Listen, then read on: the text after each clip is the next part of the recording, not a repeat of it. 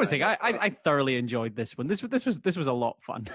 this one. Which one? This one? Yeah, this one.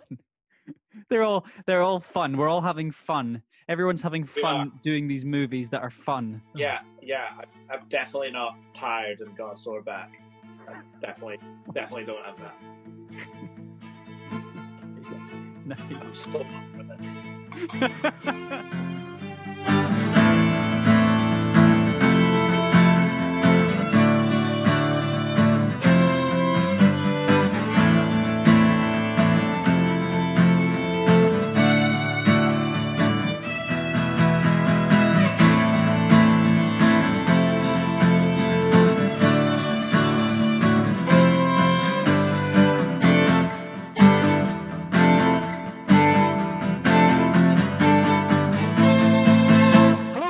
Welcome back to another episode of Going Through the Motions with me, Callum. And me, Alex. Did I startle you there? Just a little bit.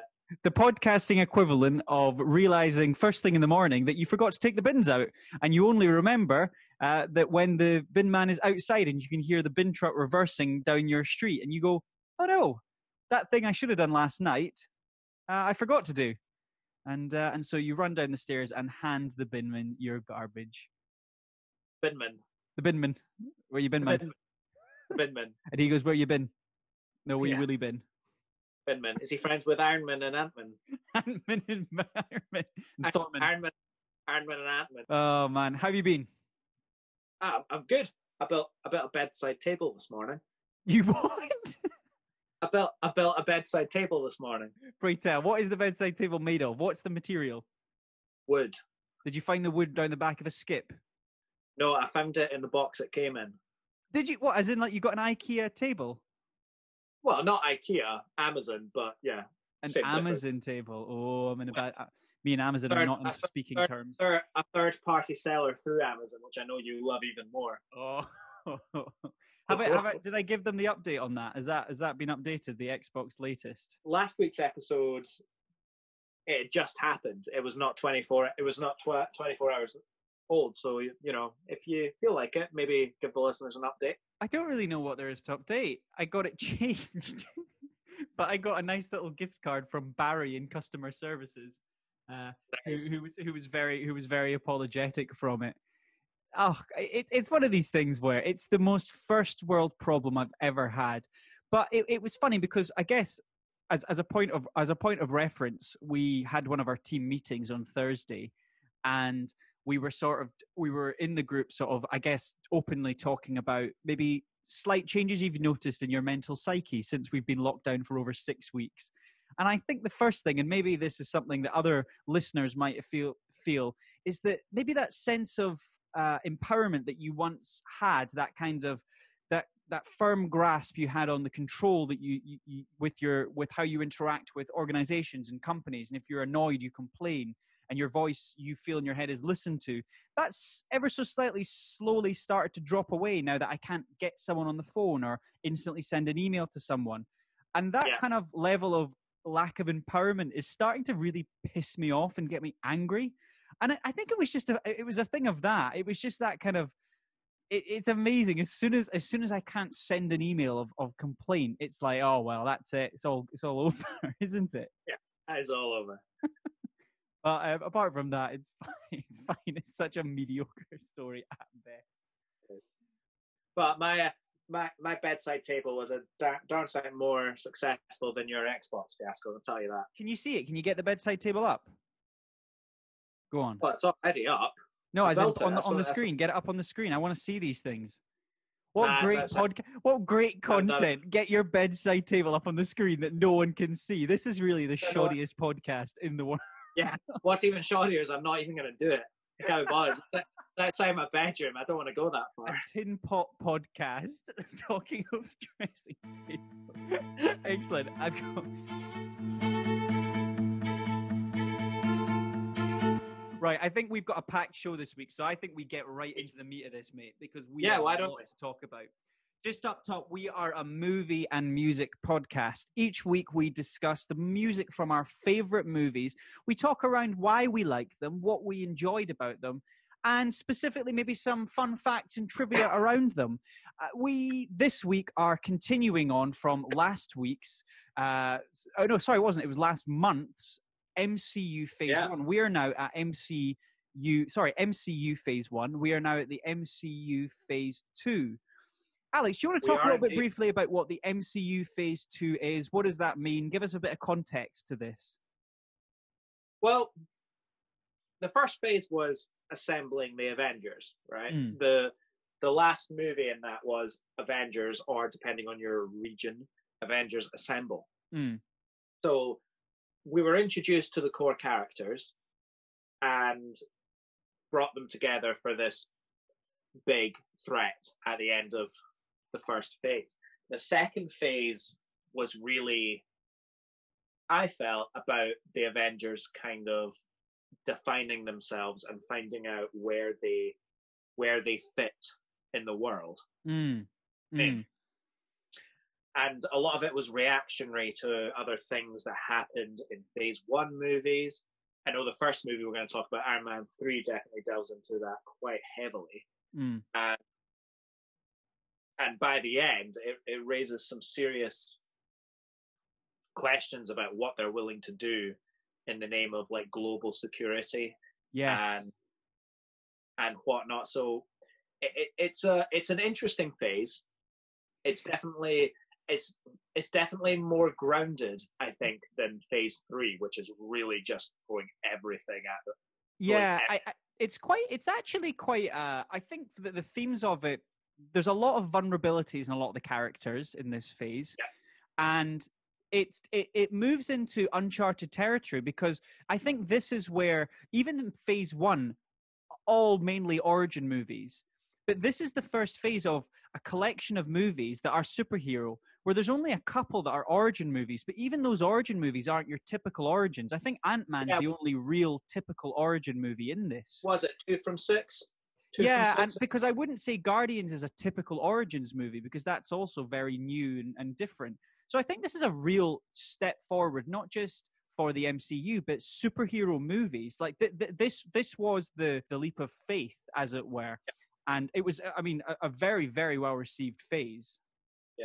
But interesting. I don't know whether or not I should conclude with this, but nah, I'll just say it up front. I think even though there are a few movies in phase two that I would count towards the top of my favorite MCU movies, as a phase, I think it's my least favorite one. Okay. Okay, that's fair. Yeah, that's fair. I know the I know the couple that you're thinking of, but let let let's just let's get into them because and, and what's our ranking structure this time? Is it the same as last time, which I can't remember? Yeah, I think we just um, gold, silver, and bronze. them. Gold, silver, Yeah. bronze, and that's for the complete package. We'll, we'll, we'll thumb up. We'll, we'll thumb up and thumb down them as we go along, and then at the end we'll give it Ant-Man a gold, thumb up. silver, and bronze. I'm gonna give Ant-Man a thumb up. A thumb up. Yeah, Excellent. I believe it's to me then to start it is indeed. with uh, Iron Man three. I'm sorry, Iron Iron Man or Iron Man? Iron Man, sorry. The 2013's Iron Man 3 by Shane Black. So this was the passing of the mantle from Jon Favreau, who did the first two Ironmans, and handed it over to Shane Black. Yeah. So as a movie, we discussed this one uh, just before calling. Now, this was a very, very popular movie. I think this is one of the highest grossing individual non-team up MCU movies out there. I think it's the highest actually. And Yeah. It was done because the marketing was sublime. I mean, the, the marketing for this, if I remember correctly, it was amazing. There's only one movie I think within MCU that had a better marketing, which we'll get to. Um, Yeah. but, but this was an incredible achievement by MCU and a real step forward. Uh, we had Brian Ty- uh, Tyler, Brian Tyler, uh, who is the uh, composer. Am I getting that right? Brian Taylor, Brian Tyler, who also Yeah. did the, the the score for Ultron, which you're going to talk about a little bit later, and uh, Yeah. wrote- quite a lot of the music. Um, and was credited for the writer for a lot of the music in Ragnarok. So he's uh, intertwined through a lot of these movies. And Yeah, as a and, soundtrack, uh, Thor sorry, what you say, mate? well, and Thor two as well. Oh, is it Thor 2 as well? Oh, I didn't have that one. down. Yeah. Okay, cool. Fantastic. As a score and as a soundtrack, I think it's really good. I think it. I think it takes a lot of the work that was done previously and adds to it.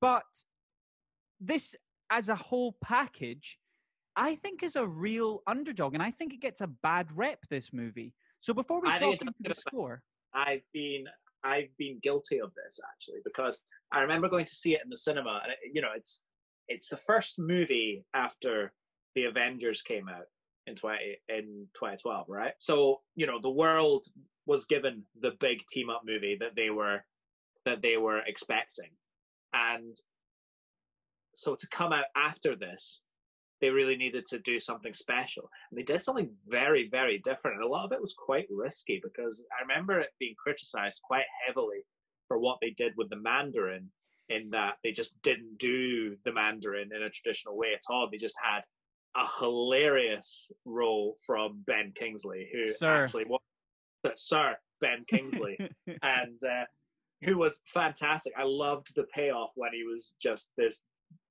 you know, druggy Brixton. it is actor. quite funny. It is quite funny. It's- Yeah. It is hilarious, and watching and watching Robert Downey Jr.'s Tony Stark like act off that in that scene where that they're together was really really funny. Yeah. Uh, so Aldrich Killian being the main villain, who is in the uh, in the sort of comic books, was was very much a sort of a smaller role. Um, and Yeah. this mo- Shane Black decided to use him more as the main villain as opposed to the Mandarin, which is the, the bait and switch. I Yeah. think there's there's a couple of elements to this movie that the, there's three things in this movie that do that does really that sort of does it does really differently. You've got the overall plot, which is a really different superhero plot. It's kind of uh, not your typical Iron Man plot. It's it's very much him on the run, and he's kind of back to its back to his basics. You've got the second pillar of this, which is you see a lot more. It's kind of like I remember the uh, Spider-Man three got the same. Uh, it was a similar sort of thing that happened in that movie, where it was it was more of a Peter Parker movie than a Spider-Man movie, and this is a more of an Iron Man. Uh, sorry, this is more of a Tony Stark movie than an Iron Man movie. We see Yeah, Tony Stark back to his roots, which I think works Definitely. fantastically. I really enjoy it. Well, him. I think I think that aspect of it works fantastically, and that's like the first two thirds of the movie. Mm, The last the last third is basically a hundred Iron Man suits flying around blowing blowing shit up. Mm. I quite like that end sequence in the shipping containers. it I think that's why it, I left I left it the first time with a bit of a bad taste in my mouth because it just very much felt like oh just bigger bigger faster more explosions please and Yeah. it didn't it, it didn't come across as any more thoughtful than that I mean when you see it a couple more times and you get some of the themes that go in especially like the relationship with Pepper Mm. and you know, what the suits mean the suits mean to Tony and why he needs them so much, Mm. which is you know it's very obviously signposted in the movie, but the first time I watched it, I didn't really care about it as much. But you know, this time watching it, going through it at this time of my life, I really, really appreciated that subtlety a lot more. Whereas I think when I went to see it the first time, I wanted to see more of more of the action, fun Avengers Yeah. So And- when that stuff happened at the end, it just looked like oh, bigger, better, more explosions, which just felt lazy to me. Mm. But but I think the context of what's what we've seen in the, in the latter Avengers movies in Phase Three has helped give it a little bit more context. So on second watching, it it, it means more. And anyway, the third the third pillar I was going to say in my three pillars was the whole Mandarin bait and switch story, which I I still am not a huge fan of. I think it's funny. I think it's great. I would have just preferred a, a classic Mandarin story. However, I, I I- think it's actually I think it's not that bad. I think it's not that bad. Yeah. Although I believe they're go- I believe they're going to try and retcon it for Phase Four Yes, they will. And put a real Mandarin in for Shang-Chi. Shang- Yeah, Shang-Chi? Shang-Chi. Yeah, yeah. Yeah. So Shang-Chi. Yeah. So there's, I was, I can talk a little bit about that later, but I mean, it's not really that relevant to this. Uh, not really. the first inclusion for our music is a fun little song that gets played at the start. Can you tell me what song this uh, starts this movie? Oh. I'll give you a clue. It's a color. This this person's singing about how they are now a color. 90s band Eiffel 65 singing Dabba dee dabba die. I can't remember the name of the song. But then she just said "Double D, Double Die." Oh It's- my god! I'm blue. Eiffel 65s. And it's that classic 90s hit. You know the one I'm talking about, where it kind of shows the part, uh, the party at the start in Switzerland, which I think was absolutely Yeah. fantastic. I got a spoiler for the movie that that song was in it because I saw a Facebook post from a friend when this movie came out, and they said uh, the, the the the music or the the rights for "I'm Blue" is going to go through the roof after Iron Man. Iron Man three. Yeah. So great, great little inclusion there. And then you you you have this the start, which there was a there was a fantastic little inclusion there. So the uh, in, in the one minute film, it, it has the flashback at Switzerland. So Tony briefly meets uh, Ho Yinsen, who in Iron Man one. Uh, it was sort of is Yinsen's the man who helped Tony in the caves, and he mentioned having Yeah. met him before in his referencing to his brief meeting uh, in Bern, which I thought was a really fun callback. So you saw him in It's that nice, movie inclu- again. it's a nice inclusion, and it re- and it's one of the many examples in this franchise which raise the question: How much did they plan in advance, and how much did they just conveniently make it slot together afterwards? I think conveniently make and, and the, the fact that they're such big movies, those convenient openings are there more and more. I think Spider-Man Far From Home and some of the connections of some of the villains in that, I, I can't imagine they planned a lot of those. It was just convenience. It was could we get these guys back, and could, yeah, could we? it- there's a lot of these conveniences throughout this Mm. the, all these movies that just make Mm. it so much richer. I love it. Um, but in terms of actual songs, there's not really many others that, that I, I want to go into. Uh, this is the only Iron Man movie that does not feature any songs by ACDC in it. So yeah, I it- think probably another. I didn't like it. Yeah, exactly. Uh, so basically, released, obviously, I said in 2013, this movie marks the, the 50th anniversary of the character of Iron Man. So I think that's quite a, quite a fun little, little inclusion there. And and we've got the Iron Man main theme in this. So it's played at two different tempos. The first tempo on the song Iron Man 3, which is the, obviously the titular song, and, it, and then you have the second tempo, but it's the same melody, the same music, and that not sort of usually the same instruments that are played throughout on on the track called Stark. So yeah. basically, it's it's it's many elements of the Iron Man theme. You know, you've got the horns playing, do do do do do do do, fantastic sort of main uh, pulsing piece of music that's playing the section. You've got the fading in of the electric guitar that moves in throughout there. And then at the rests, of this piece of music, you have the familiar hammer on steel that can be heard in the background that's used in. Nice. So, so, so, Bill, uh, Brian Tyler has has used a lot of the inspiration from the previous movie, and and I think it's a more mature soundtrack than the other two. Um, Yeah. What something that I didn't like about this soundtrack, and something that I didn't, and I think this is more because I didn't like the whole bait and switch of the Mandarin, is the Mandarin's theme or the this kind of spooky theme that's underplaying for the Mandarin. I don't think it's that good. And I think it could have been better. I think it's nowhere near as bold, it's nowhere near mysterious, and it doesn't really help build tension. So I and I, only know this by comparison to The Winter Soldier because the track The Winter Soldier that's played for the villain The Winter Soldier is Yeah. far superior than the track The Mandarin for this. Yeah. One of them's a great example of how you can make a really ominous, evil sounding theme, and the other is a little bit lackluster.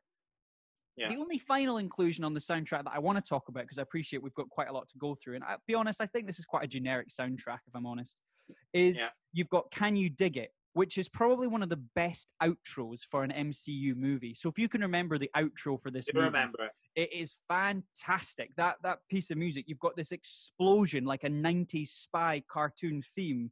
And it's and it's suave and it's fun and it has this great credit sequence on the background. It's the kind of did Yeah. I love it. I think it's really, really great.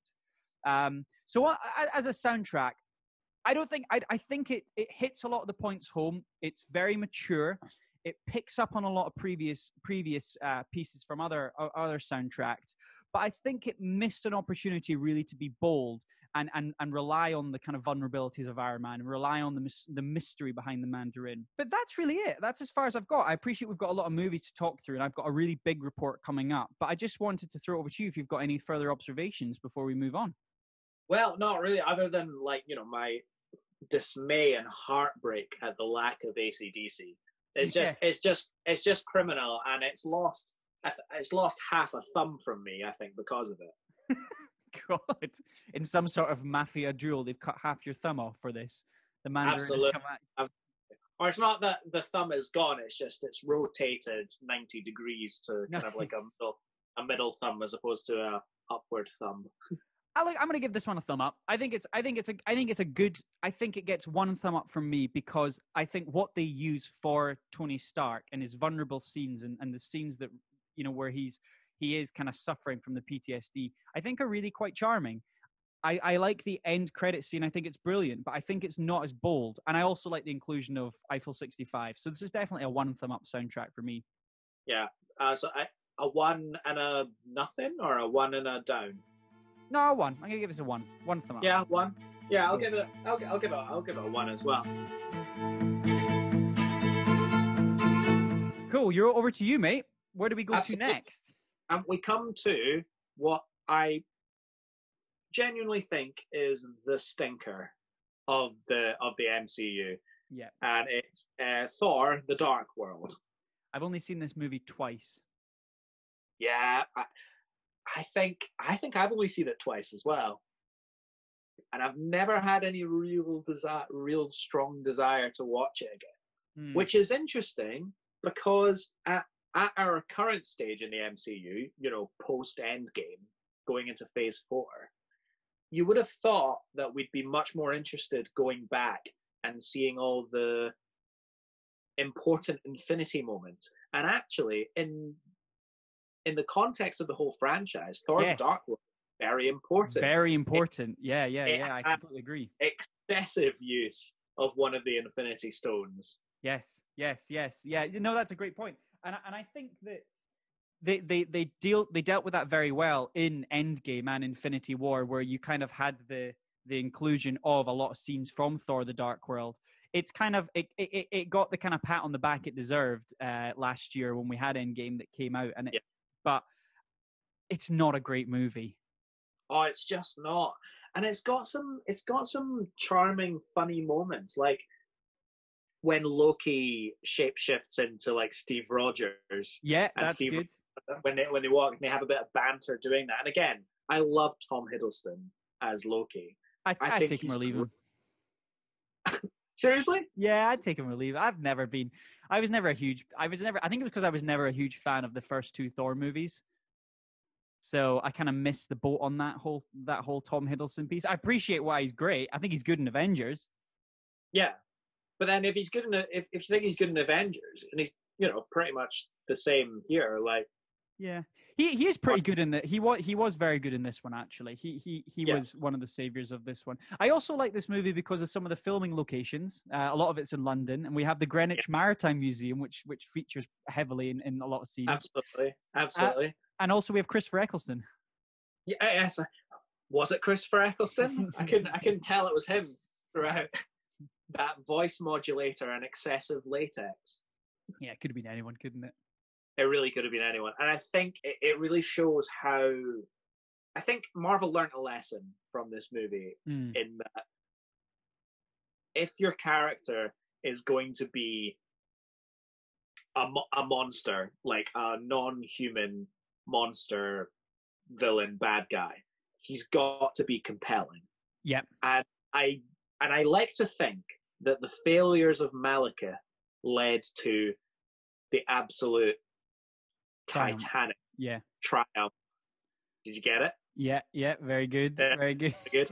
of uh, of Thanos. hmm because he is such a compelling villain hmm with such a compelling mission Mm.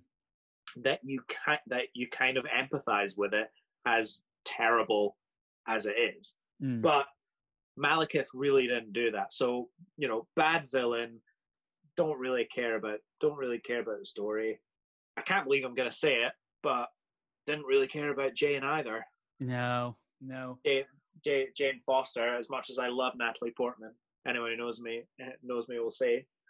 But again, Brian Tyler composed the score. Mm. Now, it was a bit of a late addition to the production team because Mhm. obviously Patrick Doyle, who I absolutely love, Scottish composer, amazing composer, scored the first Thor movie, and he was originally signed on to do this one.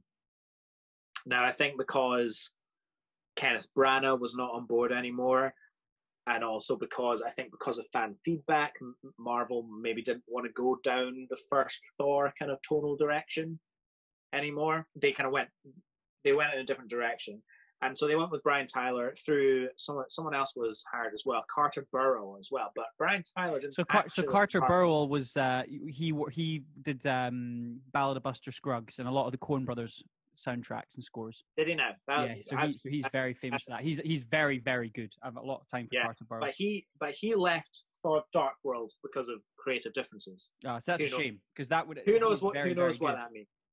It might have been yeah, absolutely. But then obviously Iron Man three did very very well. Brian Tyler was available, and he started working on on the music for the film in June 2013, and the movie was released in October 2013. So Jeez, it really, wow. yeah, so it really was, it really was a quick, quick turnaround. And the style, I'm not going to talk about any specific tracks because honest, honestly, it's really boring to listen to. I really mm. don't like it.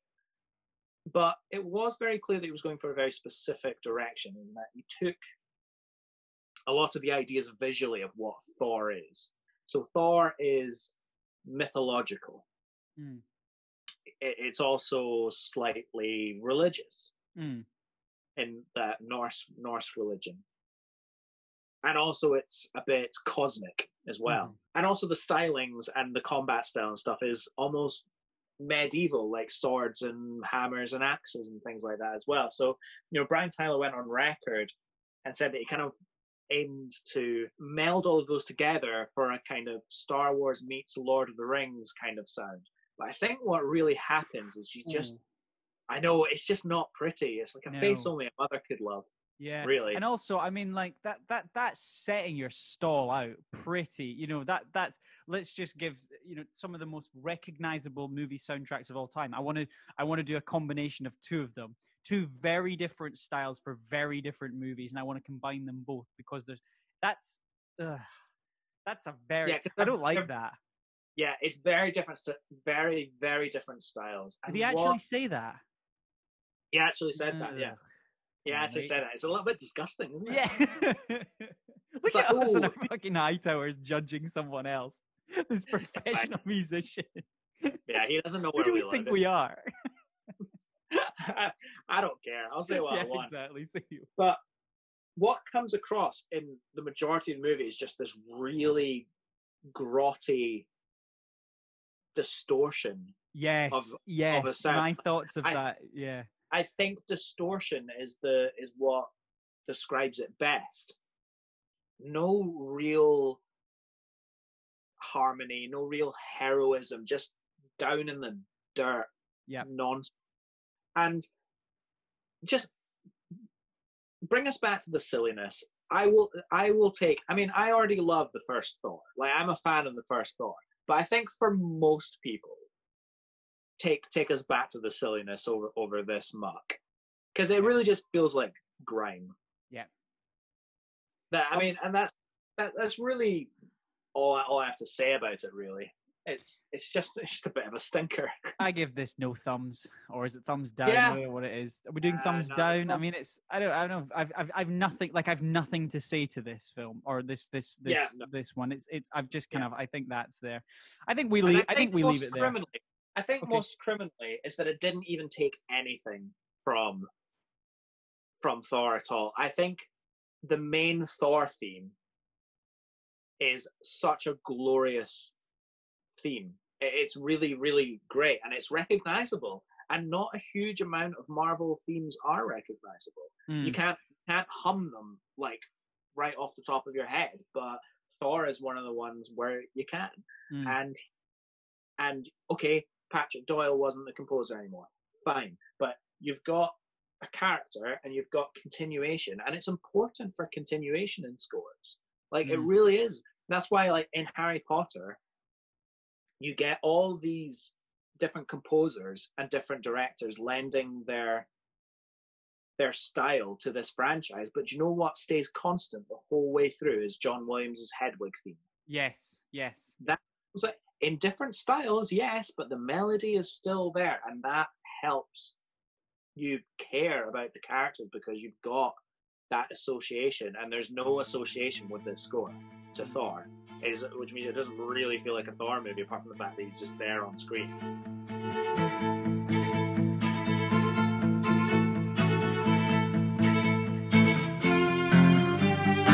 In 2014, we had Captain America: The Winter Soldier.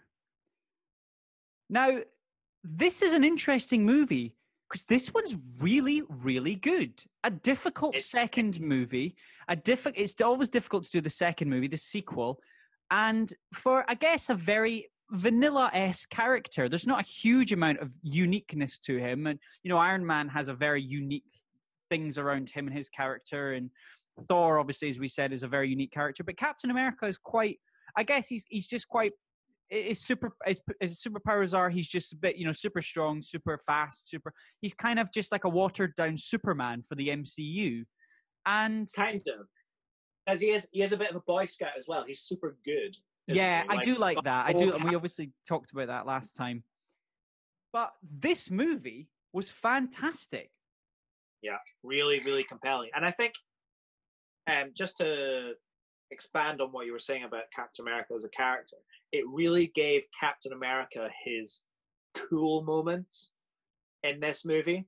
yes Like you, you really engage with him as a superhero and as like an action star in this this movie. Like you know when it, that you know the elevator scene. elevator like- scene is fantastic it's yeah, so ele- good. Before we before we get started, does anyone want to get out? I love that. It's a really Yeah. great. Yeah, it's great. It's so good. Yeah. And obviously, it's the Russo brothers that did this, and then went on to do Endgame as well. And they they gave that that amazing callback, that Hail Hydra callback with Agent Yeah. Sitwell. I just, it was, it is brilliant. It's so brilliant. Um, it really is. there's a lot there's a lot of pieces in the music that I quite liked about this. The first uh, piece of music that I really liked about this one, so Henry Jackman was the composer, obviously, who did Ant Man as well, Kick Ass one and two, Jumanji, Civil War, First Class, Kingsman. So he's he's he's done a lot of um, superhero or superhero type or comic book movies, and Yeah. uh, uh, yeah, so so a really you're in very safe hands with with with, uh, with him. The the first track I had that I found which I loved was the Smithsonian. The Smithsonian taking it Captain America's bugle horn theme and playing it as you've got, you know, this sort of Washington uh, sunrise and you see Captain America running around the Smithsonian museums, which is huge. If any, if you've ever get the opportunity to go there, go. But it is miles. I mean, it is so like that area. Obviously, we see it in a lot of films. You know, famous for with the Washington and, and the and the Lincoln's monument. And you've got obviously it was in uh, uh, far, uh, far from Ho- uh, not far from home. It was in Homecoming, and Yeah. other films. You know, famous in Forrest Gump, for example, when he's making the speech. And it's a really, really famous, famous part of a very famous city. But that bugle horn in the background and that Captain America theme, it's really great. It gives you shivers. And this is him, you know, this is him really seeing him adapting to on his own now that he's in the present day. He's no longer in, in the in the past. And I, I love his list that he makes. And again, you mentioned the the Captain America theme. Here in this movie, we have a movie that is tonally very, very different to Captain America: The First Avenger. Yes, yes. Different, different writing, different director, different composer. Do you know what's constant though? The effing Captain America theme, Mm. and you Mm. care about it. You really care about it.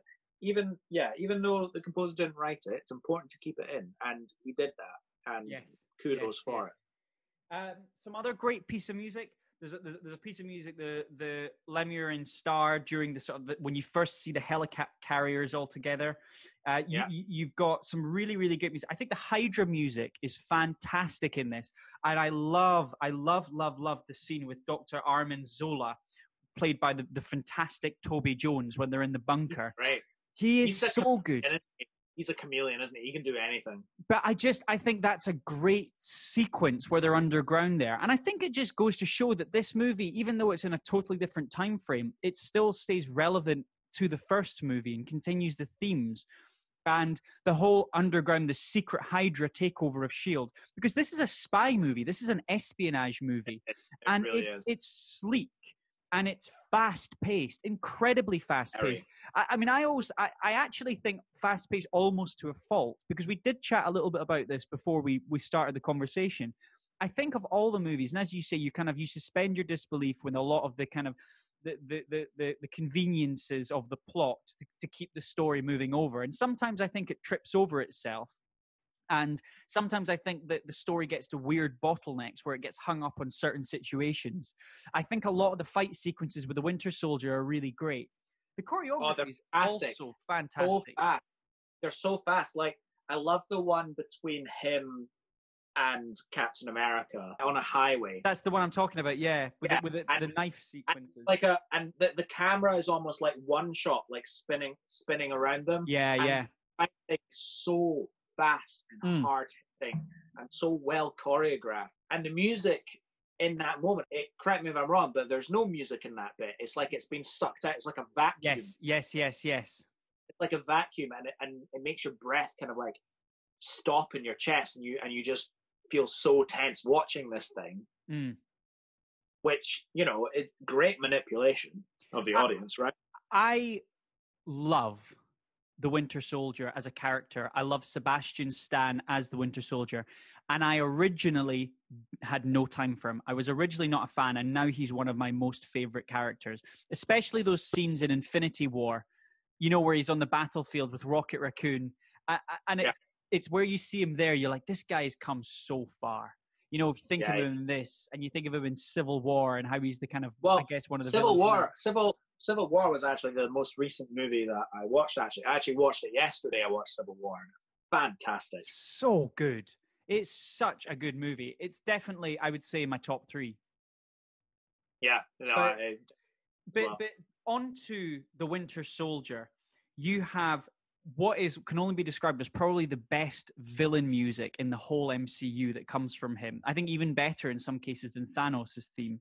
I yeah. think the Winter Soldier, it, it's the screeching sound that plays when you see him, and you'll know when you hear it. It's a real screech, almost like it genuinely is a screech that plays anytime he's there to kind of give that Soviet mystery to him and that kind yeah. of underlying themes. And it really, it really sells the fear of the character because you don't hear the character speak. You don't even see his face for like the first half of the movie. Mm. And so he's presented as this unstoppable force of nature. Yes, yes. That, that is absolutely ruthless. Mm. Oh, he and, is. And nothing stopping him. Because the first person he comes up against is an escaping Nick Fury, Samuel L. Jackson, who is kicking ass, wounded. Like he is a survivor, Samuel yes. L. Jackson. Yeah, I like that but sequence. Then, oh, it's a brilliant sequence. And and then he just turns up in the middle of the street and he's just standing there and he does nothing apart yeah. from he makes he just does one move and he just gets Samuel L. Jackson supposedly. Yes, yes. And with very little effort. And I think when something is that fluid and clean and it's a villain that's doing it, you're like, oh, don't mess with this guy. Yeah, so, so the, the score, as I say, I think the score is really, really great. It's a really epic score. You've got some really slow, epic pieces like "Time to Suit Up," and then some fast, high-paced, pulsing pieces of music like "Taking Taking a Stand." I, I think it's a, re- I think it's really great. It's fairly generic, I won't lie, but it's very recognizable. I think the pieces of music, as I say, the Winter Soldier and the Smithsonian, give this the real recognizable stamp of approval. Um, this is also the second time where Henry Jackman actually replaces Alan Silvestri. So Alan Silvestri was supposed to be the composer for this. The other time right. was uh, the first GI Joe movie, where where uh, he he basically stepped in and replaced him. Some other non-music pieces. I think Chris Evans and Scarlett Johansson are great together. They're really, really good. The chemistry between them is great. That the the, the trust that they build throughout this movie is fantastic. And actually, yeah. they wrote a lot of their dialogue together. And it's a really good example where the, you've got the, the, the actors who really know their characters and are and are helping mature these parts. And I think that's another reason why the characters are, have have such charisma on screen is because the actors behind them really care. You know, again, like Iron Man and Robert Downey Jr he he that he owes everything to Tony Stark and Iron Man. Robert Downey do, yeah. does. Do you know? He, he no, but he, so he's talked he's talked so many times about how important Tony Stark as a role was to his life. Like Hmm. it kind of saved him. Oh, it did. Yeah, yeah. You know, prison from drug abuse and like he didn't. I, I've seen lots of things while he was filming the first Iron Man. He didn't really have a penny to his name. He was like Hmm. living, living in the back of his car or something like that. It was crazy. Like look at look at him now. It's amazing. Some other fun little facts for you. Hawkeye was originally going to appear in several scenes, including a fight sequence where he would have battled Captain America after a prolonged chase through the city. Scheduling issues with Jeremy Renner prevented this. Originally, Hawkeye was uh, sent to hunt down Steve Rogers, catching up to him, and the two of them are supposed to have a fight. Steve would win, but finds Hawkeye whispering to him to make his defeat look real, revealing Hawkeye is deliberately lost because a Quinjet is recording the whole thing overhead. He also would have been the one to alert Steve about the tracking device in his suit. So there's another inclusion of what could have been. And I think that that's probably one of the other major, I guess, downsides to a lot of the phase two movies is that you had this one amazing movie where all the characters were together and then they all just dispersed and went to their own movie. And there wasn't a huge amount of real concrete reasons why. Apparently, that the reason, according to the Russos, why uh, a lot of the Avengers aren't in this one is because it happens over about three days, the plot of this movie, and that you didn't have time to contact them, which I just think is not a great excuse. I just, I just think don't talk about it at all. Yeah, Just leave yeah. it. No, absolutely. Because you know how how quick could he have gotten on the phone to Tony Stark? Ex- exactly. hop in an Iron Man suit and get over. Guaranteed it takes less than three days hmm to fly from New York to Washington. Final little piece for this movie before I give it my thumb. Uh, fun. Uh, I've got a quiz question for you.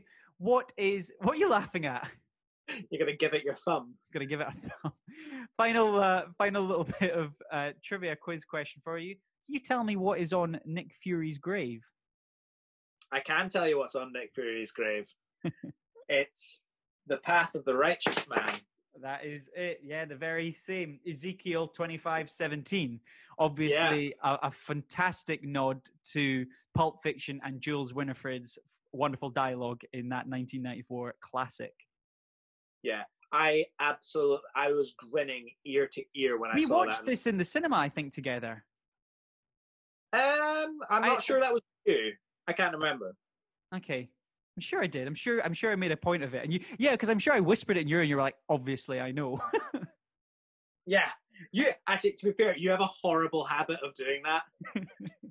I'm telling you movie tri- trivia fact as No, I'm watching a No, movie. Literally, literally sitting sitting in a cinema, first time seeing it, spotting something that obviously I've seen, and lean over and go, "Oh, did you see that?" And then I'm like, "Of course I did see it." And you're like, "No, you didn't. You wouldn't have seen it unless I told you." Because I know, but, you, but it's true. You wouldn't have. Thank God I was there. clearly, clearly, yeah. Uh, I think this actually. Oh, it's a, I think it's still. Oh, this is a. It gets a one thumb up for me. One. It gets a one because I need to be harsh on this, and by comparison to a lot of other of the soundtracks in this, actually, I don't know. It, this is a tough. This is a tough one. No, maybe two. No. Mm, oh God, no. I think maybe two because the as an entire package, it's great. What about you? Yeah. I want I want to give it two, but actually, what just while you were vocalizing your thought process there, I was actually just thinking back on the score and going, you know, we're we're a music and movie podcast. Gotta gotta critique the music as well, and it is I think it is more generic than not. Yes. So can I give it one and a half? No. We either give it one or two. Two then. Two. I'm gonna give it one, and that's the one and a half there by Wow. average.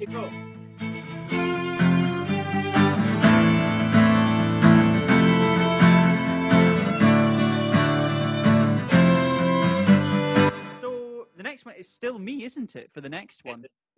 Okay, this might be the longest one we have, so bear with us. But in 2014, something changed the game for the MCU, and that was the inclusion of the Rolling Stones to the Avengers Beatles, as James Gunn describes the Guardians of the Galaxy, which I think is a very, very apt description. Did he actually say that? Yeah, so he said that the, the the the Guardians are the Rolling Stones and the Avengers are the Beatles, which I think is a really it's a really great way of talking about. That. Yeah, it, that's that's apt. So, very quickly, I'm going to talk through the score and then we're going to talk through the soundtrack and the playlist of that. Is that fair? Yeah. So we had Tyler Bates once again, who who, who came for this. Now we he did Volume One and Volume Two. He did Deadpool Two. He did the movie 300. He did John Wick.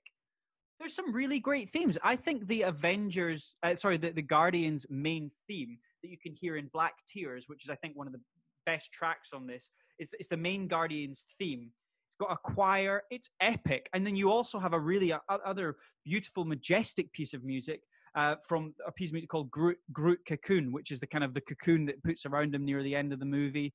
Yeah. There, there's there's some really nice pieces, but over overall, it's very very just background scoring, background scoring, and unfortunately, it is dwarfed by the playlist because something yeah. incredible happened in this movie, and that was they took a typical uh, origins movie and they put a 70s and 80s soundtrack to this. So yeah. the reason that this was done was to really ground the fact that Star Lord uh, is from Earth. You know, he, he's from Missouri. He's from Missouri. You're right, but Peter Quill is a fantastic character and has had a really great development through the movies he's matured quite a lot. I think the maturing between one and two is great, and he kind of backtracks a little bit for the kind of final Avengers movies. Obviously, there's a really yeah, big. He backtracks a lot. yeah, he does. He does. But yeah, I, I, I think if, if if if you want, we we we we just get into this. Yeah. So we start with that fantastic Redbone track, "Come and Get Your Love," with that sequence where he is dancing through those caves. Now that it's iconic. It is iconic at this point, isn't it? It is absolutely iconic. Like that will be remembered forever, and so much so that when they do the whole time heist, they come back to that sequence and they play "Come and Get Your Love Again." It, it's so great. I just I, I, loved it when he's singing with the sort of rats. Oh, so funny. And I absolutely love it when they get back to it in Endgame, and Rhodey just goes, oh, "Okay, he's an idiot." yeah, yeah, say what we're all thinking exactly. It's because so it's only funny. him that thinks he's brilliant and he's cool and he's and he's you know he's swarmy, but he's he's just not. Yeah. So the soundtrack of this on album is o- o- Awesome Mix Volume One, who he, who he got from his mum, who handed it to him. Um, now Yeah. there is the flashback, and I don't know if I'm trying to think in the order of the movie because I didn't, I wasn't able to rewatch it entire in its entirety the way through. But you also have uh, 10cc, I'm Not in Love, which Yeah. is I think that is the first song that you hear at the start, I believe, before Yeah. "Come and Get Your Love." So I, I think I, I, I mixed, sorry, mixed those two up there. But that's a, it's a really, uh, it's it's it's a really kind of, oh, it, it it's it's a tough song to start with, and that really tough scene where his mum is, you know, dying of cancer in in, in bed, and he and he kind of goes outside and. And it's and it, it's the way it fades into the background, and it's it's depressing because it's a depressing song. You know, it's a heartbreak It song No, I, Yeah. and and it's it's tough and it's sad and then he goes outside in the light in the sky of obviously from yondu's ship it's it's it's peculiar but Yeah. that awesome mix volume one believe it or not back on our earth uh, reached number one in the us billboard's uh, 200 charts for the and it's the first film soundtrack ever to do so without any original music it was also nominated for the 2015 grammy award for best soundtrack so amazing. you just you know so james gunn just just just did this incredible job by just bringing all these songs together um but basically yeah and the film generated renewed interest in demand for personal cassette players especially classic walkmans like peter quill's Yeah.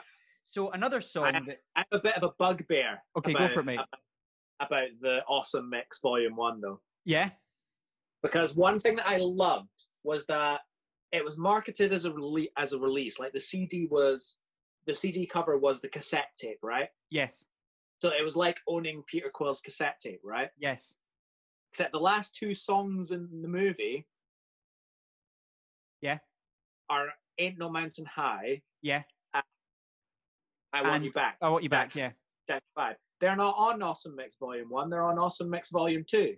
i think they are i've i've had versions of it where they are They're Well, they're on. they're in Awesome the Mix- deluxe are they not Well, yeah, but the deluxe only came out once Guardians of the Galaxy Volume Two came out, and they kind of meshed them together.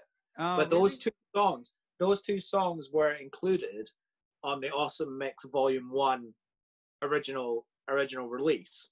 Oh, I didn't know that. And obviously, obviously, they were always going to be Yes. because you know it's all the songs from the movie. So of course those songs were going to be there because they were in the movie. yeah. But sort of spoiled that Peter Quill's cassette type thing because initially, when I when I downloaded it, I kind of wanted them not to be there, so I'd have to wait and hear those songs on the Volume Two one just for that.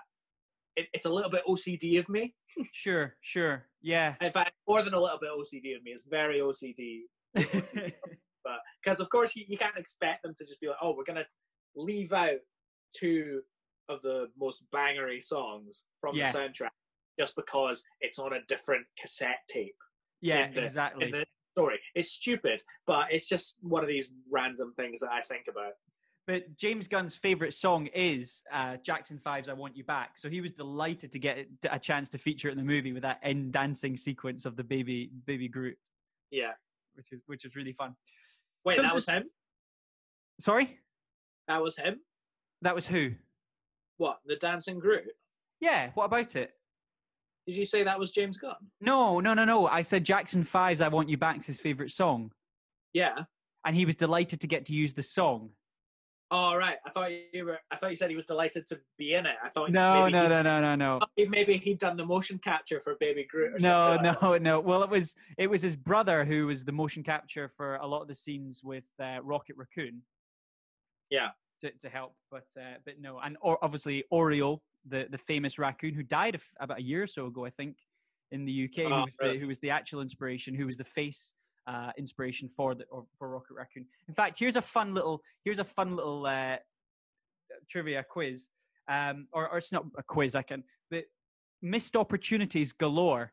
You had Adam Sa- uh, Adam Sandler, David Tennant, Sharlto Copley, Jim Carrey were all considered to voice Rocket Raccoon. Now, really? what amazing range of, of Rocket Raccoons you would have had for all of those. That's Obviously. I do love the one that we have. I, I do. I think Bradley Cooper is really great. He he takes a lot of inspiration from Joe Pesci's character from The Goodfellas to to to use for the their voice for that. But I think you've got some great. I mean, I wouldn't have been overly a huge fan of Jim Carrey. Adam Sandler, I've got a really, really Adam Sandler uh, nearly casting was was uh, for you. Actually, I'll tell you, it's non-related to the MCU. Right.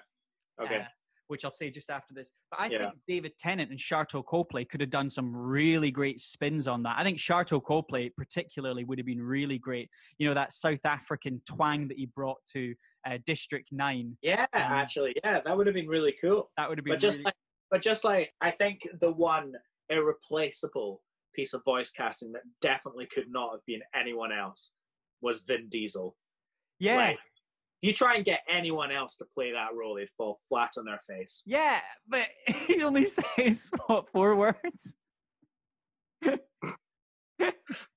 Vin, Vin Diesel, if you're listening, I'm sorry to be taking the piss out of you, but honestly, I saw I, I saw a featurette of him because there's featurettes on Disney Plus, like the special features on all of the Sure, on all sure. the movies. I was wa- I was watching one of them, and he was sitting there talking about, you know, playing Groot Yeah. and the emotional impact of playing Groot and what he was bringing to the character, and I was like, what? I'm sorry, mate, but You unless I'm missing something, you said I am Groot 50 times and we are Groot once. Yeah, yeah, exactly, exactly. Um, so just just to, as my fun little fact there, uh, Adam's uh, Adam Sandler was originally supposed to play the Bear Jew in Inglourious Basterds. You know, um, Eli Oh. Roth's character. Now, Yeah. after watching Uncut Gems, I can't stop thinking about that. What we could have had a really raw Adam Sandler interpretation with a baseball bat across the head. That would have been so good. Makes me wonder if he might appear in a future Tarantino movie. Not that there's that many left. No, I know. I know. Yeah, you're not wrong actually.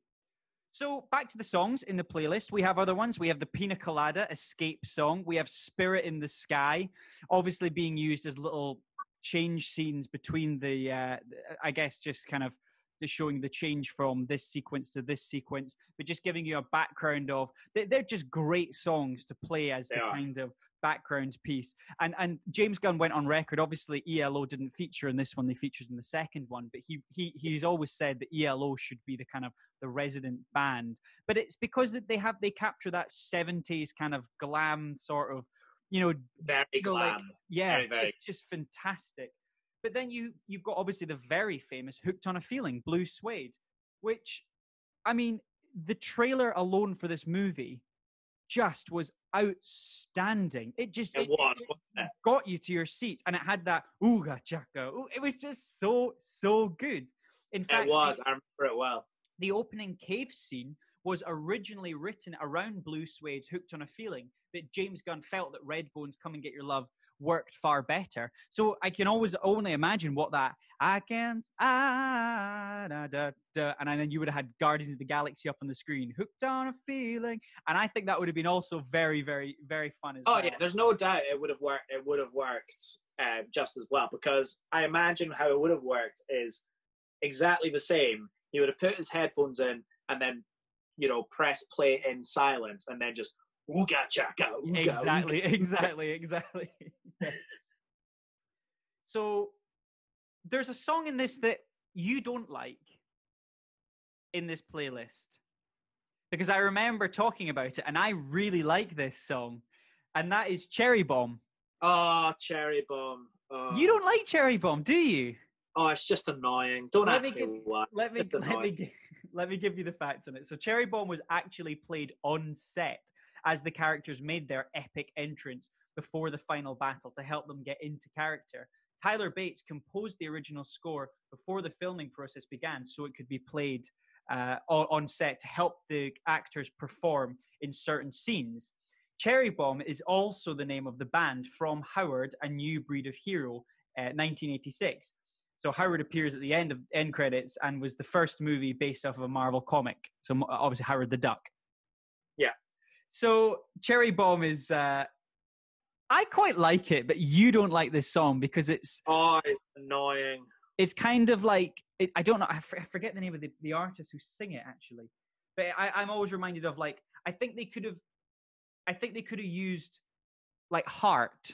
I think Heart or if they want to use it's the Runaways, but I think Heart are a better kind of female-led vocal band from that era. You know, you you you, you Yeah. could you could have had like Crazy Over You or something like that. I think would have been a better inclusion um, in, in, instead of this or Barracuda or something like that would have been a better Barracuda. song instead of Cherry Bomb because it would have had that same female-led rock vibe. But I, I I agree that there is maybe a kind of a repetitive nature to this song that is a little bit irritating. Yeah. Um, I think I'm coming to the end of, of, of kind of what I have here. I mean, ama- amazing, amazing film, amazing use of the 80s, 90s songs. So they are part of Quail's memories of Earth. The music is one of those touchstones to remind us that Quail is a real person from our planet. And it's that thing that brings to this, that relatability to Quill through these music. You know, everyone's heard these songs. Everyone knows Spirit in the Sky. Everyone knows the Pina Colada song. Eh, you Yeah. know, and it's just like, ah, you know, I love it. The, the the final one I just want to touch on. I have no notes on this. Is the uh, "Fooled Around and Fell in Love" by uh, Elvin Bishop, which is a lovely, just romantic sway song between nice, isn't and on the balcony scene, and I think it's great. And you almost almost get that kiss. First Marvel movie that doesn't have a kiss in it. Um, just just for a fun fact for you. But it's it's- Seriously? yeah, yeah, first one. But it, it's just it's just an amazing sequence where it's so close and then it doesn't happen, and it's it must have been through about, and it's just brilliant. I just it's it's lovely. It's lovely. Uh, but yeah, that that's it. The only other thing I wanted to say about this movie is this movie has a really special place in my heart. I I um, especially with that. This is the the summer that I met Maddie, my girlfriend, uh, listening to this this movie. So we were working at a summer camp together, and we were looking after the sort of the the older kids, the 18, 19 year olds who were sort of counselors in training, and we were only a few years older than these kids. And it was probably I would say there was out of the, the sort of 30 or 40 kids that we were looking after, I say kids, late teens that we were looking after, I would say about 10 of them were boys and the rest were girls. And so when we did their, uh, the, the sort of the day trips away from the camp so they could go to the mall and they could go to the beach and do what they wanted, the boys were seriously outweighed in the vote because the girls always wanted to go and do the mall and they want to go to the beach. Whereas the, the guys, I, I love these guys to be, and I still mention they're such such lovely kids. Um, but they they were all they loved their nerdy you know they loved the the marvel movies and they loved all this sort of stuff and i really related to them on that level and one day on their day off it was raining and so the only thing we could do was go to the cinema and in the cinema there was two films there was lucy and there was guardians of the galaxy all the girls went to see lucy and all the boys went to see guardians of the galaxy one of those cinema trips won the other one lost oh that's all i'll say because the whole time yeah. afterwards, me, me and these kids, we kept saying to each other, "We are Groot," and it was such a fun bonding experience, and I'll always remember it because, as I said, of course you did. just just getting to know Maddie, and uh, so I lo- I love this movie so much. It's it's up there with my favorite MCU movies. Anyway, that's it. I'm I'm done. I'm going to talk no more. We've talked a lot about that one. We have, we have indeed. And so we come on to wait thumbs up. up. Oh yeah, sorry. This this this gives me two uh, two thumbs up uh, uh, any day of the week. This is without yeah. doubt one will go down in history as one of the best movie music combinations ever. I mean, and, and it really will. It, it, it is in the top 10 of our generation music, movie music combinations ever for, for the, for the game changing ability of it. Yeah, definitely. 100%. It's really, really up there. I, I love it. It's because of that. It's better better than Volume Two, I think. But we'll get I, we'll get. Volume Two. I think Volume Two is just as good as. Anyway, yeah, we'll get to it. Yeah, well, that, that's next episode.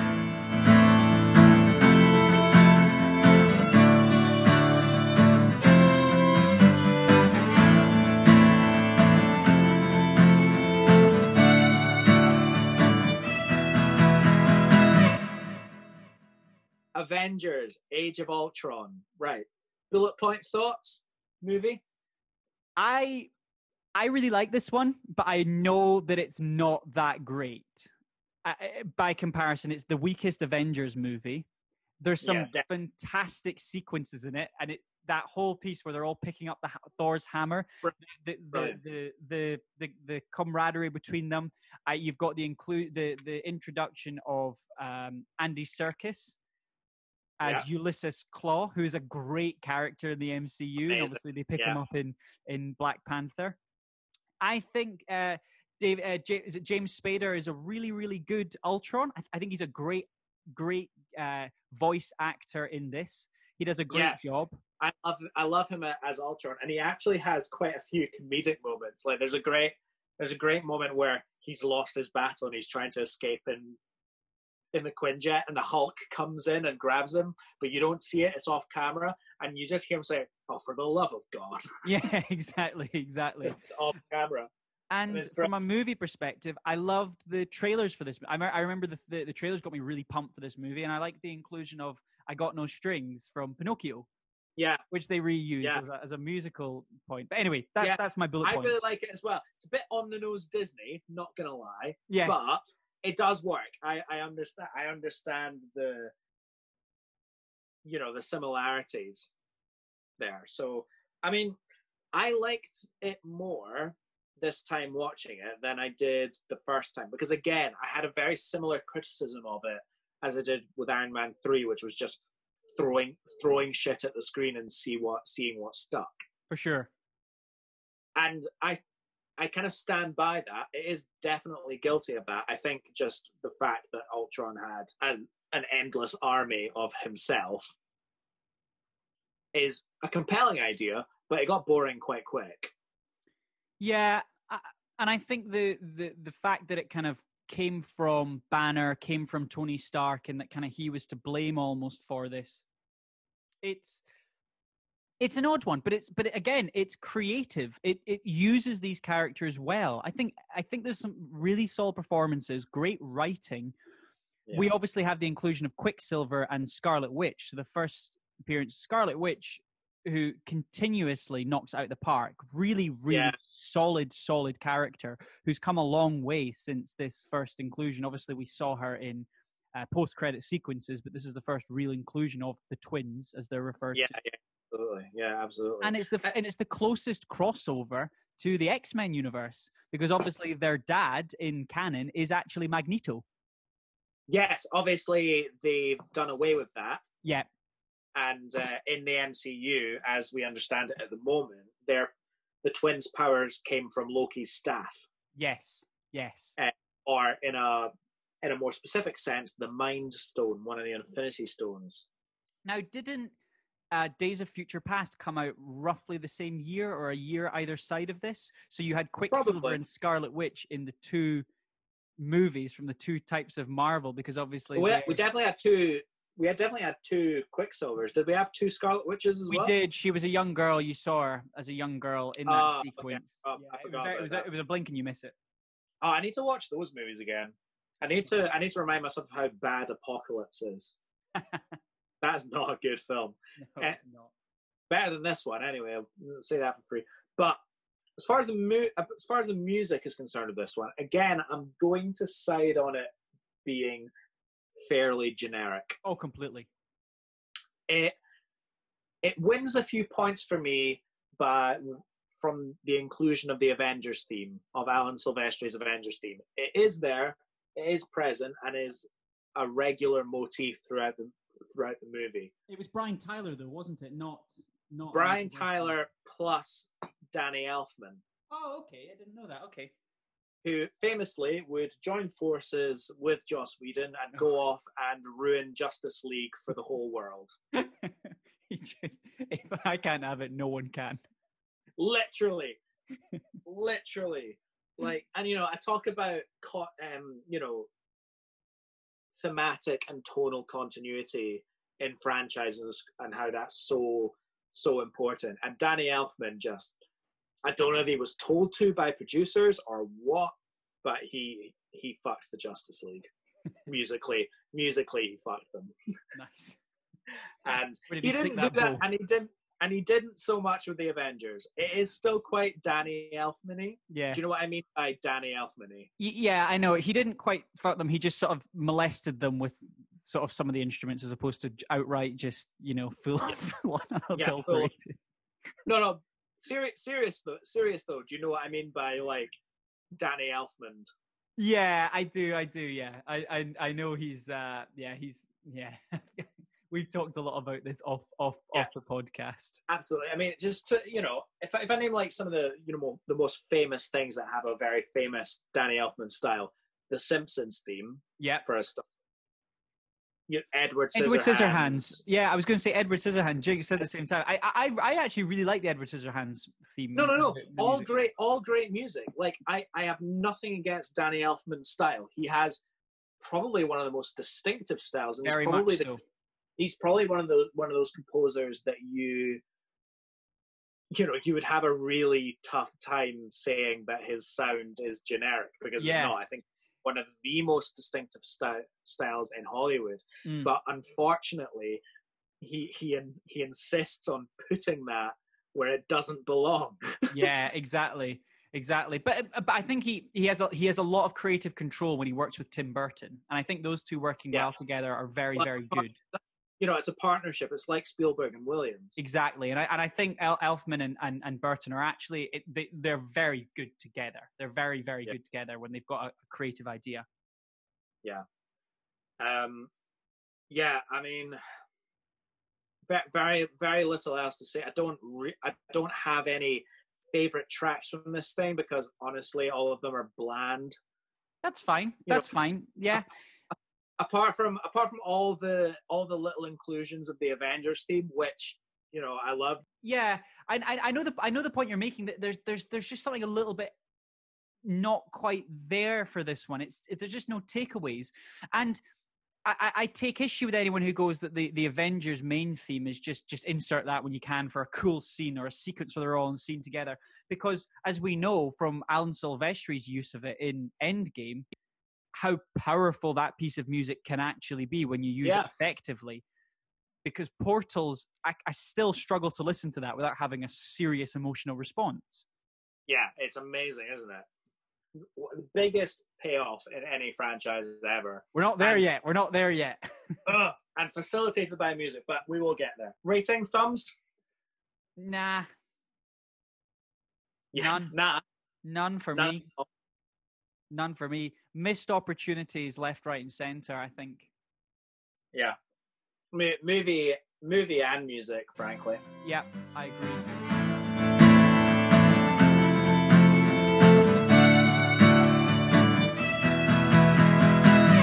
So we move on to something a little bit more fun. Let's, yeah, the the only real origin movie and the final of MCU Phase Two. Yeah, it's an interesting formula. This, and they've kind of they've kind of doubled down on it. They've kind of adopted it in that, like after this big team up movie, you get like this palette cleanser. Yes, You know what I mean? and they did the same thing with Far From Home as well. Yeah, exactly. That's what I mean. Like you, you get the big cataclysmic world-ending team-up movie, and then you just go back down to the little guy. Quite literally. Ooh. Thank Thank you very much. Thank you very much. Uh, I've been working on that transition for days. Uh, Can we talk just a little bit about this movie? Because this movie has been kicking around with one director specifically for the best part of about a decade, and I'm talking. Uh, I'm talking about Edgar Wright. So Edgar Wright Yeah. has been writing this movie. I think as early as 2002, 2003, he started the script for this movie wow. So, so this is pre- one of- this is pre Iron Man. So I so Ant Man, and and obviously in the comics, in the original Avengers comics, he was one of the first Ant Man and the Wasp. They they've been in it from Yeah. the start. And Hank Pym, he definitely of- he definitely has a very retro look, doesn't he? Very he does, retro. yeah. And, and and I think I will always lament at what could have been because we obviously had Baby Driver was kind of the, the the one that came out around this, which is also a fantastic movie. But Ant Man could have been spectacular in terms of it could have been spectacular, game changing, a director taking it and shaking it in the same way that Taika Waititi did for Ragnarok. Yeah, Um, exactly. like you- actual like directorial style. a directorial style because you could you imagine what style Edgar Wright would have done to this. I, I, I just think that it it's a seven out of ten movie that had the potential to be a nine out of ten if they had kept Edgar Wright in charge, and that and that's Yeah, where absolutely. you just there's no way around it. That's just it. again, again, lessons learned because I think what we got in Iron Man and Ant Man, sorry, Ant Min. is Ant Man. What we got in Ant Man was, by and large, the best done generic movie. I think. Yeah, better than Doctor so Strange. Better It- than Black. Uh not Black No, Panther's it's not pretty good. Black, Black Panther. It's not better than Black Panther. Yeah, it's. But I the point is, it's fun. The the point is, it's fun. But Homecoming's at the same pretty good as well. Homecoming is pretty good, but I I love the comedy in Ant Man. I love the fun, heisty nature of it. Yep. I like the character. I like the power, the powers, and it lends a new angle to like action and heroism in the MCU. Like just from that different microscopic angle, like, and just that in itself is really compelling. It's different to what we've seen before. Yeah, th- th- th- there's something that I wanted to pick up because something that that I think there's two characters in the MCU MCU roster are kind of game breaky in terms of the potential of what they have, and that's Captain Marvel and Ant Man. Because Captain Yeah. Marvel and Ant Man, I think their powers don't translate as well as the other ones do, and that's you know that that I know that sounds a bit odd because you've got Doctor Strange, Iron Man, Black Panther, who all have very different powers, but they kind of complement each other, and you kind of see how what the vulnerabilities of each of those characters are and what the you know how they can perform together. But I just get the impression that Ant Man and Captain Marvel, the, obviously Captain Marvel for a different reason, but Ant Man the full potential of what he can do and how he can contribute as a team member because he's never really been inaugurated into the Avengers. He's always just been on the sidelines. He's always like a bench. He's on the bench. He's like the substitute. Yeah. And obviously, only it's re- only was the end game where he really actually had a part to play. But it was kind of like he was a supporting part. But you forget that Ant Man is one of the only characters who's actually had a sequel.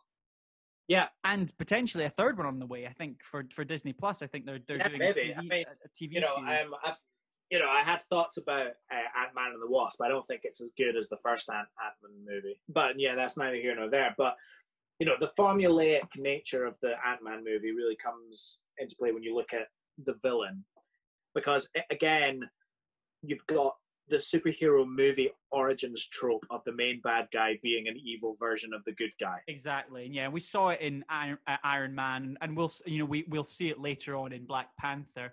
I think the Yellow Jacket is a really really good villain, but they didn't use it properly. But what was great was that in Ant Man and the Wasp, you had the inclusion of Ghost, and that was a completely different take. So I think personally they should have swapped those two round. If you had started Yeah. with Ghost and then the second one had Yellow Jacket, I think that would have been a really really better way to to to to, to, to, to frame those two movies. But obviously, like Yeah.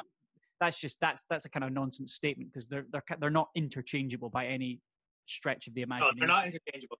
But the one thing I really did like about Yellow Jacket is the comedic moments that happened in the fighting. yes. Like the use of the Thomas the Tank the Engine. Thomas the Tank Engine, that when it fell off the track, I thought that was really, Yeah. really funny. Yeah. Yeah, and there, and just several times in that big ending fight sequence, you got from their perspective while they're really small and they're having this really big punchy battle, and then the camera will just zoom out to normal people size, and you'll just see them go, doo, doo, Yeah, Ooh. uh, yeah, it was very good. and it was so and it's so funny just to just to get that perspective. It's- Yeah. Michael Douglas Really is really good as well. I think that's a really Michael good Douglas casting casting as Hank Pym. And I also love the character of Scott Lang. I think he's a really great character. Obviously, Paul Ru- Paul Rudd, which was the kind of I guess a, sh- a relative shock casting, not known for this. Obviously, from the more frat pack style movies that we're familiar with seeing, to see him in the, Yeah. you know in the main role as as as Scott Lang here. But Yeah, actually but- worked really well. a big Paul Rudd fan. Yeah, yeah, he's very good. He he is very very good actually. Yeah, he is great. I mean, on to the music. The score is there's no other word for it. Charming. If you listen to the the, the only real important theme in in it is the main Ant Man theme. It's a theme that's in seven four time, which is automatically Really? very very weird. What I mean by that is there's seven beats in the bar. Yeah, yeah. Interesting. Yeah, yeah, it's very interesting, and it it's it's a it's a bit of a dancey rhythm. It's like a one and two and one two three one and two and one two three one. Yeah, and two, and yeah. that that kind of thing, and it kind of makes you kind of jig about, Mm. uh, and it's good. A lot of the instrumentation, again, lots of short staccato, ostinato strings and bongos and other rhythmic percussion. when I things. hear sort of seven four timing, I'm reminded of the uh, the. Now, forgive me if I'm wrong if I'm completely wrong, but the the the attack on the Death Star has a seven four timing, does it? I can't think what bit that is. Do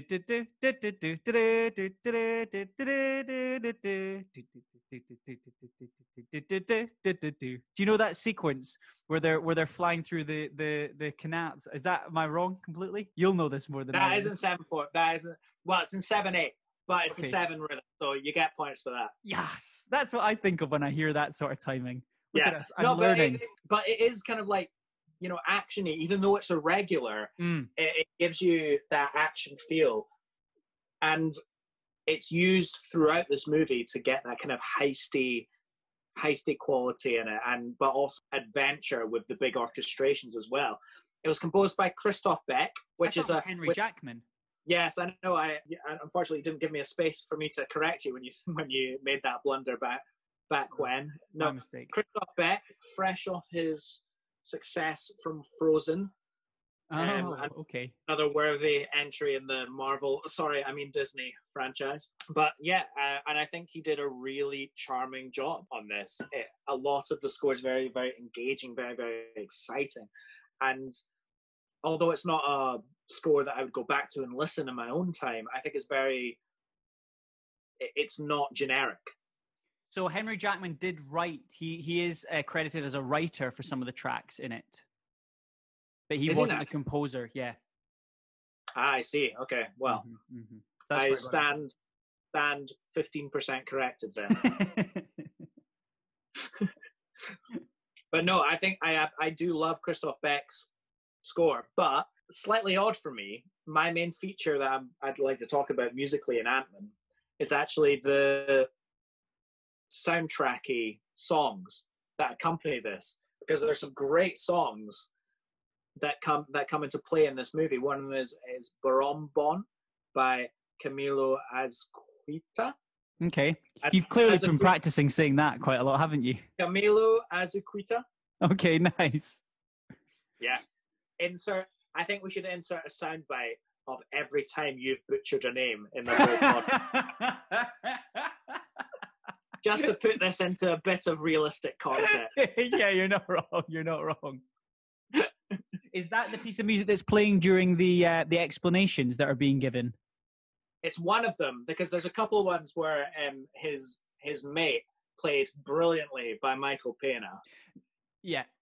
Um, is doing this kind of rambly story how he heard this thing from his cousins, sisters, brothers, Brilliant. person They're so good. bro and it's so funny and you've got this one which is very much a mexican maraca kind of traditional song Yeah. uh, another one escape by roy ayers is a really good one which is more of a black exploitation 70s almost kind of like tarantino-y kind of yeah, I know the one you're thinking. I can hear it in my head. Yeah. Yeah, and that's all about the kind of like African rhythms type Mm, thing.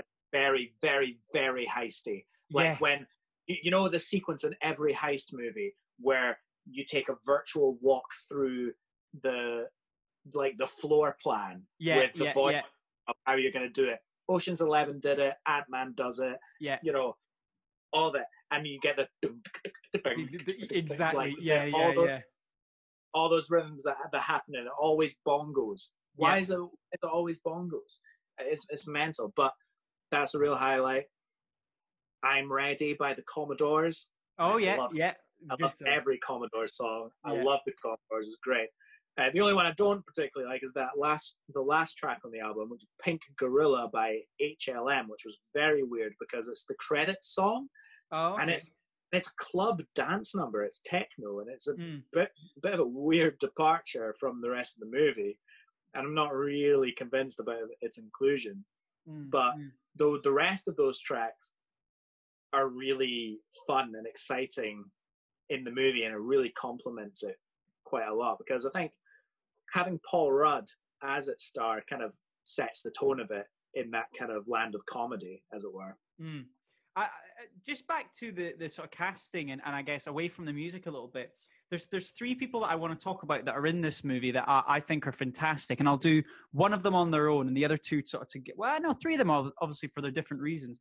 Um, Evangeline Lilly, who we've obviously shot to a household name from Lost, um, Yeah. also in The Hobbit, but she is great as as as uh, Hope Van Dyne. I think she's a really really good Hope Van Dyne. Yeah.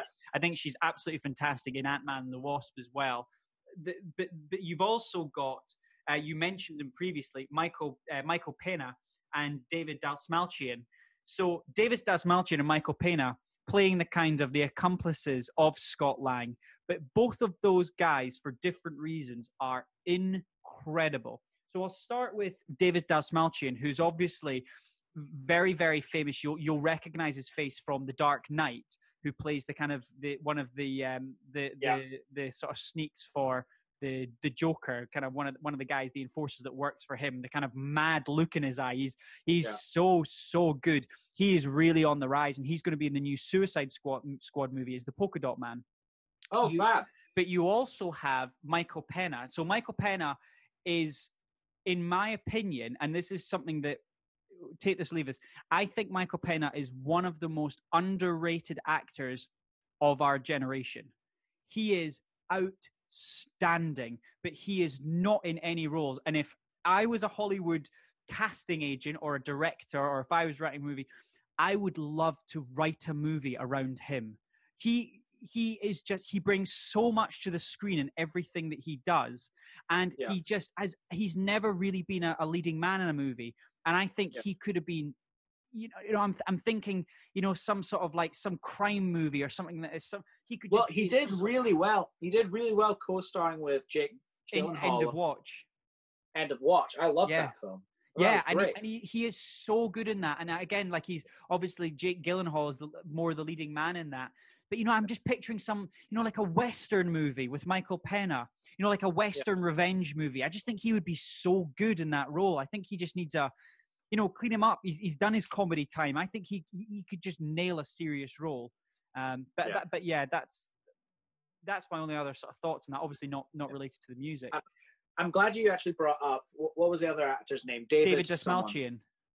Yeah, yeah. It's interesting because I had a very interesting discussion with my girlfriend about about his character, and that she really hated his character, and it's because he's got this ridiculous Russian accent. Yeah, horrible. Yeah, it's and yeah, she's she's Russian, and it, she raised a very interesting point in that there was absolutely no reason for him to be Russian. In that yeah, yeah, you're not wrong. There's there's not there's no backstory to the character. There's no there's no reason. There's no reason for him to be Russian other than to make a mockery. Oh, other than really? Just, other than just this Hollywood comedic, you know, Brits are bad guys, Russians a little bit silly. There's the cultural appropriation, yeah, of of just having these different people in exactly. different things but, You know, and it didn't bother me. Like I didn't care. I didn't care the guy was Russian until like it very clearly bothered her and I and I talked talked to her as to why, and she made her point, and I was like, you know what, you're absolutely right. There's yeah. no reason for him to be Russian, and now I kind of don't like it now because uh, the MCU movies why?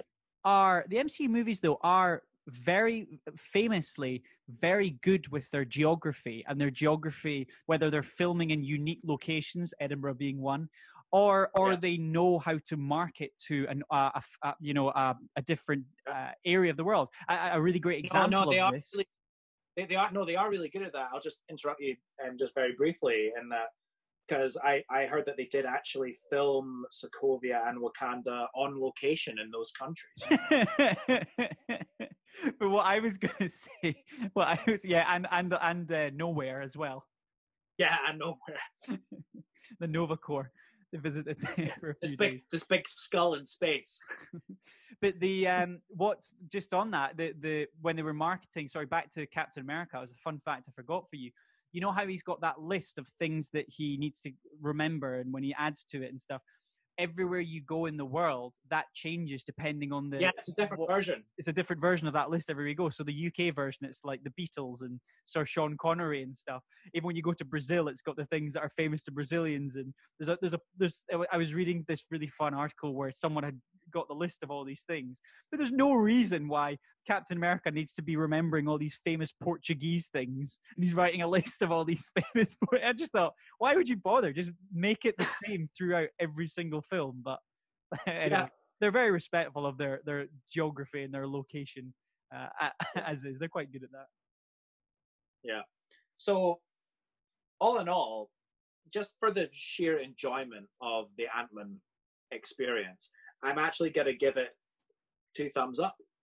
It's not it's not without its flaws in that you know it is a bit formulaically an origins story, but I really like the music and mm-hmm. I really like the tone of the movie even within the predictable structure. Yeah, I'm so going to give it two as well. And the reason I'm going to give it two as well is because it blends really well the the original scoring and the uh, original soundtrack piece uh, quite well. I, I, I think I think it does that. It does that very effectively, and it had a lot to prove Ant Man, and I think it did rely and lean on quite heavily, quite on the music in this movie, and the music gave it something back. So I think, yeah, I think it's I think it's a good Yeah. relationship. They, they they they pair well. Two thumbs up. Yeah, definitely. And so endeth Marvel Cinematic Universe Phase Two. Nice. I like that. Shall we? Shall we? Shall we give our medals? Yeah, I was at bronze, silver, gold. Is it? Bra- bronze, silver, gold. I think bronze is gonna go to Winter Soldier. I think silver's gonna go to Ant Man, and I think gold is gonna go to Thor: The Dark World. Interesting. no, gold's obviously going to Guardians, mate. Yeah, yeah. Ooh. I'm struggling with bronze here.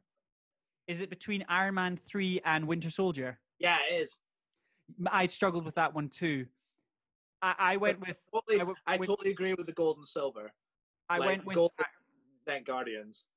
I went with Winter Soldier over Iron Man three because they're they're so close. They're they're just they're butting heads. I don't know which one's better, but I just think that the Winter Soldier's theme, specifically his theme and the use of the kind of screeching sirens, is a really evocative way to Yeah. create that mystery and that darkness, which is why I'm ever so slightly finding that one better. But then Iron Man 3's got Oh. I'm Blue Dabba Dee Dabba Die, so Yeah. Oh my days. I want to be different and give it to Iron Man 3, but I'm not. It, it, it's the same. yeah. How, how boring are we?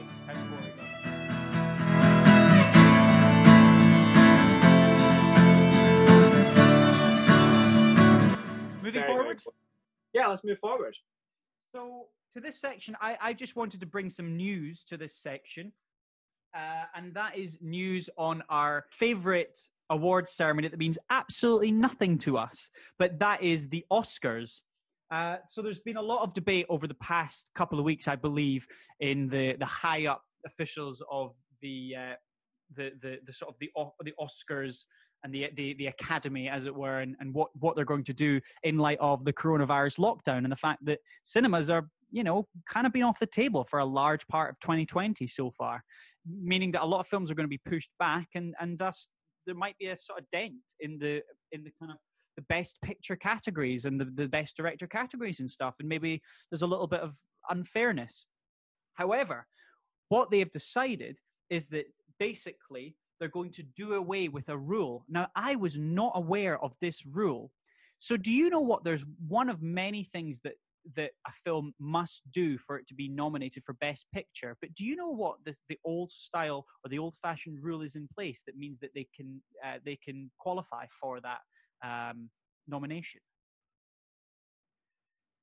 Is it like a cinema release or something like that? yeah but a specific something specific around cinema releases that has to happen Uh, they have to be in cinema for 90 days or something like that. so so 90 days is is the, the average time that a film from from the release date will go to dvd so that's kind of been done away so so that average time uh it, it wasn't a qualifier but there's there's a lot of talk and a lot of the, the the news around this from that 90 day because naturally a lot of films are going well if we can't give it the cinema release we'll just put it onto netflix um Yeah. I think a lot of people, a- lot of people are holding their cards for that. A lot of movies have went, no, we can just postpone it. The one that's in the the, the, the nation's eye at the moment is Tenet, um, which has kind of flopped backwards and forwards. Tenet was obviously originally going to go to the cinema from Christopher Nolan, but then it was announced that it was going to go straight to streaming. But then it's now gone back to say that it will do cinema release as well. But it's taken into respect the fact that it's going to potentially open when cinemas are adopting some sort of uh, every second seat is empty policy, Right. which which uh, is mental. If you're going into a cinema, you're gonna get it. If one of the, if one of you's got it in that cinema, you've all got it. I don't care. Do you know what I mean? Like, Not, not you've all got it. yeah, you've all got it. It's a it's a It dark, warm room. Everyone's It's- sharing popcorn and kissing each other. That's what that's what a cinema is. So That's not how it works, and you and- know and I- that's not and how I- it works. that's exactly how it works. I'm a doctor. I'm an epidemiologist.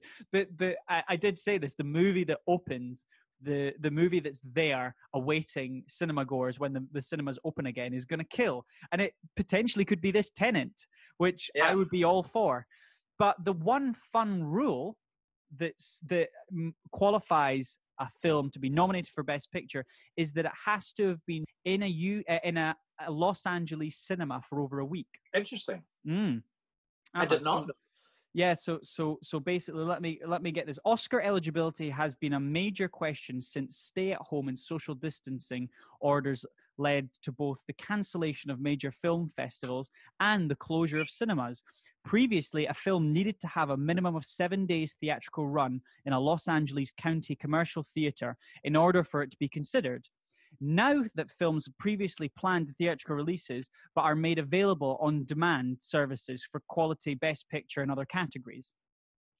So it's that kind of reaction that they're they're now scrapping that rule, which I think is absolutely fair. But then it gives precedent to the fact that you've got you know uh, the likes of Netflix and, and Amazon Prime who can make movies of their own can really capitalize on this. They don't have to do uh, you know open small cinemas for screenings like they have done in the past. Um, I, Yeah. I think uh, Roma was a, was a, was a great example of that. Um, and uh, and what was what was it most recently in the um, oh what was the one just Well, this year? Manchester by the Sea would have had to do it for. Yeah, yeah, Manchester by the Sea. You're right. What was the one that was just? I've, I've totally forgotten the. Oh, the, that was it. It was um, Marriage Story. Marriage Story. Yeah, I couldn't. It was. I was like the Adam Driver, Scarlett Johansson, Randy Newman. Um, Marriage Story. The other big bit of news that's changed, and this one is not to do with the coronavirus, but it's specifically to do with music and movies, is that initially there was two categories for sound production. There was a sound mixing Oscar and a sound editing Oscar. And as of the Oscars 2021, both of those will be amalgamated into one single sound award. And I wanted to pose a question to you. Why do you think that is? And what's your thoughts on that? Um, I kind of get it. I kind of get it. I, like, I feel like whenever I see the movies, there's always two aspects of the sound. There's the music, and there's the SFX, the sound sound effects, and I kind of get the impression it's the same guy that's like you know directing that Mm, sound and mixing that sound, or, I think or he's got a team. Yeah, it's the team. But it's specifically mixing and editing. And uh, it's difficult because there's some movies that have won those awards in the past. You know, you think of Mad Max, it, it, it, it got a lot of the technical awards. The sound editing on that, specifically the way that the sound weaves in and out with what you're seeing on the screen, when you stop and look at it, it's I, it would have taken someone years to do it, but you just take it for granted. But sound mixing, I don't know, because you're right, that's more the SFX team. I, I genuinely think they are two separate categories, but I'm only asking this question now that it's put in front of me. But I think another reason why this might have happened, and for, you know, you, you maybe disagree with me on this, is that films. So let's take Mad Max for example. Mad Max is going to go down in history because it had so many Oscars. But the reason it got so many Oscars is because it got so many of those little technical categories that I guess when you know are kind of lost to history. Everyone remembers the the actor and the director and, and the best picture, but no one remembers you know best sound editing of 2009, 2008. Yeah. And I think by sort of narrowing the lanes, as it were, and, and kind of honing in on the full picture of it, you you you you kind of don't have these weird anomalies where one film or, or or one person, for example, has just dominated the Oscars. I, I I bet you the person who has won the most amount of Oscars, it's not for on-screen performances. It's for these technical awards. Or, or, or something that maybe I'm completely wrong. Uh, You probably got a lot. Well, more. do you, you know do you know the person that's won the most number of Oscars? Is it? It's Disney, isn't it? Yeah, it's Walt Disney, Walt Disney, yeah, the man, the the famous sound editor the famous sound editor. Yeah. and mixer. we livid. Um, but that's really all I have for moving forward. My Oscars updates. Do you have anything you want to bring to the show? Yeah, I just want to take an opportunity to thank everyone who's engaged with the first bonus episode of Going Through the Motions entitled Quarantine Themes Mm. on on the socials who you know given a lot of support to the video that I made and it's really nice. It's definitely inspired me to write more and to do more videos. So yeah, I'm really looking forward to diving into that. That's kind of what I've got plans going on. I have started the next one. It will be up on the podcast later this week. Wonderful. so very much looking forward to that. And yeah, so I just wanted to thank thank everyone for that. Nice, excellent. Cool.